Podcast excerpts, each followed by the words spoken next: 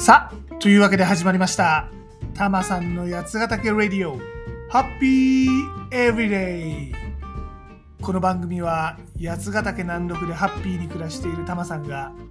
八ヶ岳暮らしの魅力、地方移住やワーケーションについて、そして日頃考えているよもやまな話をダラダラとする、そんな番組でございます。肩の力を抜いて、のんびりとお聞きください。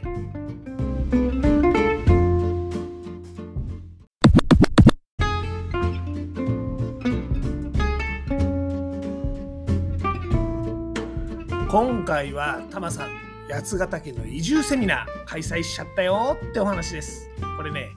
8月にもちょっと似たようなセミナーやったんですけどその時は八ヶ岳で、まあ、移住とかね起業とかあなたの夢叶えちゃいましょうっていうどっちかっていうとこのね夢を叶える方法どうするの？っていうお話だったんでそこまで移住にフォーカスしてなかったんですよね。で今回はもうどっぷり移住にフォーカスしてやってみようということでなんと3回シリーズ。毎月やっちゃおうという大胆な企画を立ててみました。そのね初回が10月開催ね。タイトルは「失敗しない八ヶ岳移住。まずはここから始めよう」まあ、そんな内容でございます。でね今回はねちょっとタマさんいろいろ新しい試み試してみたんですね。まずね、セミナーの配信なんだけど、これまでは Google Meet を使ってたんだけど、今回は YouTube ライブを使ってみることにしました。まあ、この手のウェビナーっていうとね、まあ、Zoom を使う人が多いと思うんだけど、Zoom ってウェビナーで使うには有料プランの契約が必要なんだよね。しかもこの普通のこの会議用の Zoom と違って Zoom ウェビナーってのがね、ちょっと本格的すぎてお高い。ざっくり言うとね、月に1万、年12万以上だったかな、かかるんだよね。しかもね、参加可能人数が500人とかね。いやいやいや、タマさんね、そんな大規模なウェビナーやんないから。ね。で、じゃあまあこの普通のこの会議用のズーム、あれ使えばいいじゃんってことになると思うんだけど、これだと参加者の顔も同時にね、配信で表示されちゃうわけよ。まあもちろんあの参加者が自分でカメラをオフにすりゃいいわけなんだけどそれでもあの参加者のこの枠だけ残っちゃうんだよね。まあもともと Zoom ってさ会議をするための道具だから誰が参加してるか分かる方が当たり前っていうかまあ逆に言うと誰が参加してるか分かんない会議ってむしろ怖くて発言できないじゃない？で、まあ、それは会議用のツールだったらまあ Google Meet でも同じじゃんってことで、まあ、タマさん、あの、ほら、メールとかね、あとオフィス、あの、ワードとかスライド、パワーポイントみたいなやつがあれ、Google のやつ使ってるんで、そうすると Meet おまけでついてくるんですよね。で、わざわざ Zoom だけ追加料金契約するのもどうかなっていうことで、これまであの、ビデオ会議とか全部 Meet でやってたんですよ。で、やっぱしでもね、このウェビナー参加者のこのカメラ枠が映っちゃうのどうにも気になってね、どうしようかなと思ってたの。で、調べたら YouTube ライブを使えば、ある意味、このなんていうの、一方通行の放送っぽい配信ができるっていうことが分かってね。で、これ使ってみることにしました。しかもね、ストリームヤードっていうツールがあるんだけど、これと組み合わせると、このスピーカー、登壇者の顔とまあ、スライド、プレゼンのスライドの大きさ配分とかも自由に変えられるし、ちょっとしたテロップとかも合成できるんだよね。だからね、なんちゃってテレビ放送みたいな感じの画面作れるんですよ。で、このストリームヤードはね、いろいろちょっとカスタマイズできる機能は有料版じゃないとダメなんだけど、それでも年間3万円ぐらい。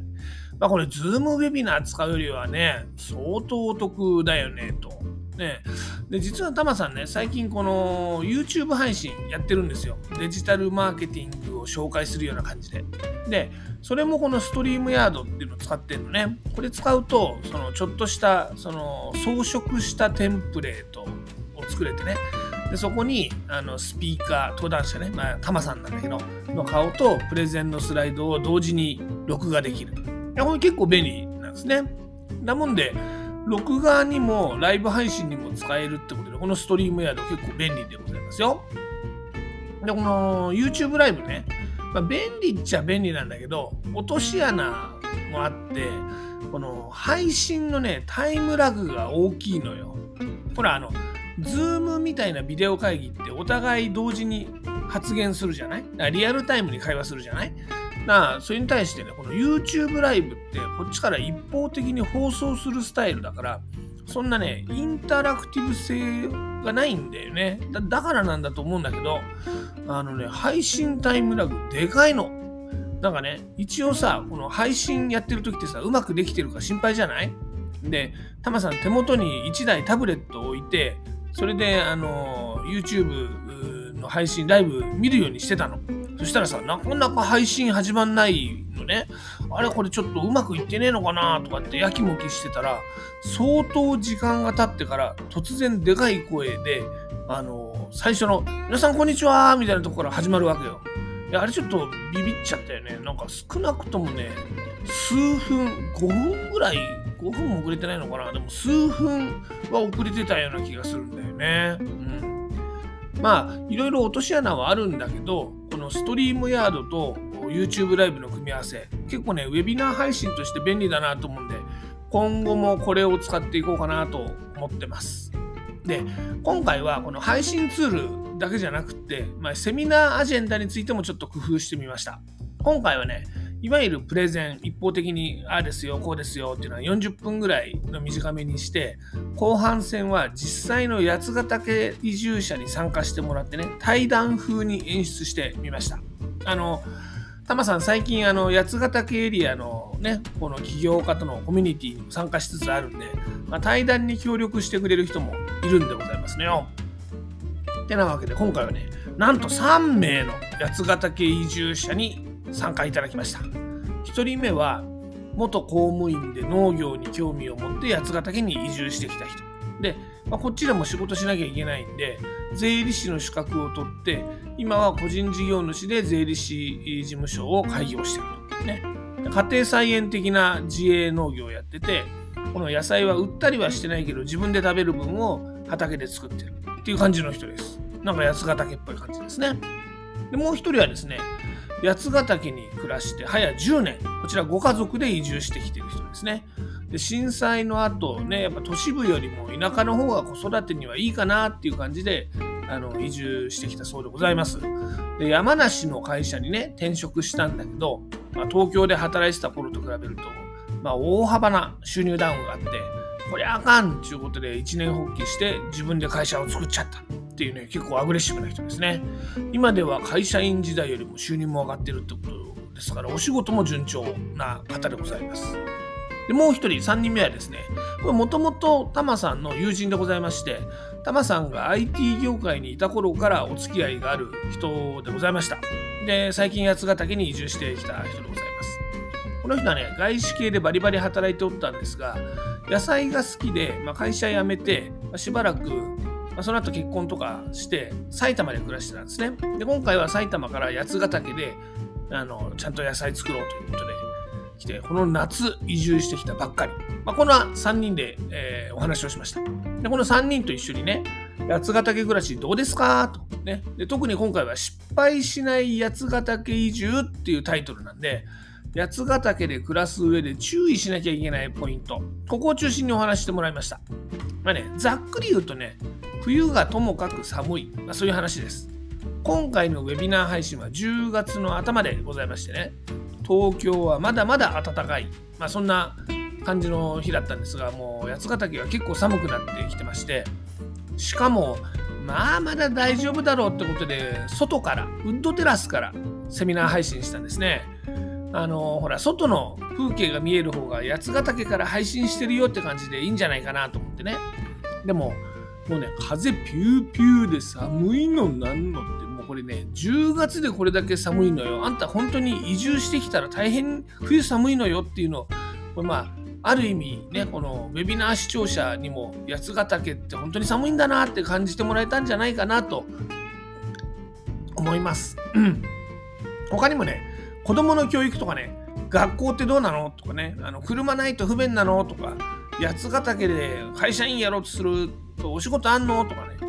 まあそういう、ああと、そうそうそう。ケーブルテレビ契約しないとテレビなんかろくに映んないよとかね。まあ移住してから後悔しないようにネガティブネタ、ネガティブネタ、噛んじゃった。満載でお伝えしておりました。うん。まあ、そんなん気にならないぐらい八ヶ岳っていいとこっすけどね。結論だけ言うとね。うん。まあ、一応これ来月も、あのー、ワーケーションのお話とかね、あのー、3回連続でやりますんで、ぜひぜひ八ヶ岳暮らし興味ある人はこのセミナー参加してみてね。はい。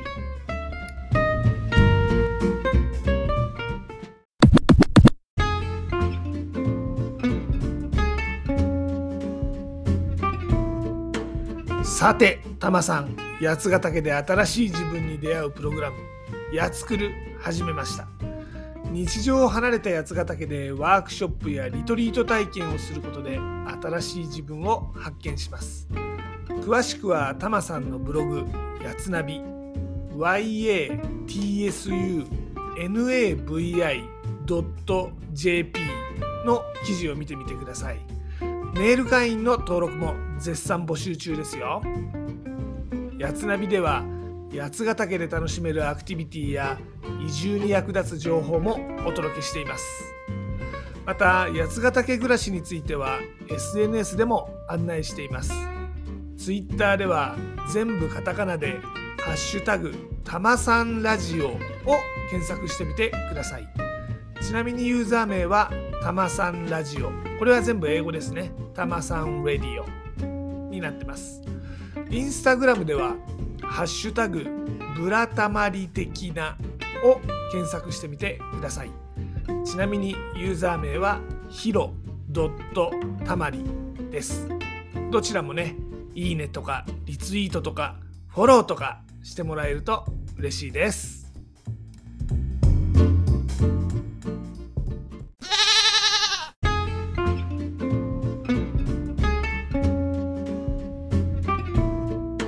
で今回のエンディングテーマですがボーイの季節だけが君を変えるをお届けします、まあ、今回はねいろいろセミナーのスタイル変えてみたよっていうとこと、まあ、秋、ね、10月という季節がねもうすでに寒いんだよって話でうん季節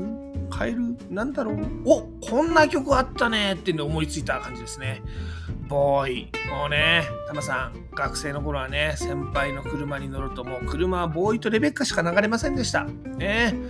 もうあの時代はほんと全部ボーイだったね。季節だけが君を変える。これね、結構ね、あの、ボーイの中でマイナーな曲なんだけどね。まあ、聞いてみて、聞いてみてください。で例によって僕はジャスラックに参加してるわけではないので番組の中でこの曲をお届けすることはできません。なので、ご自身で番組の後で配信サービスとかでこの曲を聴いてみてください。でも、ちょっとだけお手伝いさせていただきます。アレクサ、ボーイの季節だけが君を変える。かけて。では、ごきげんよう。また次回。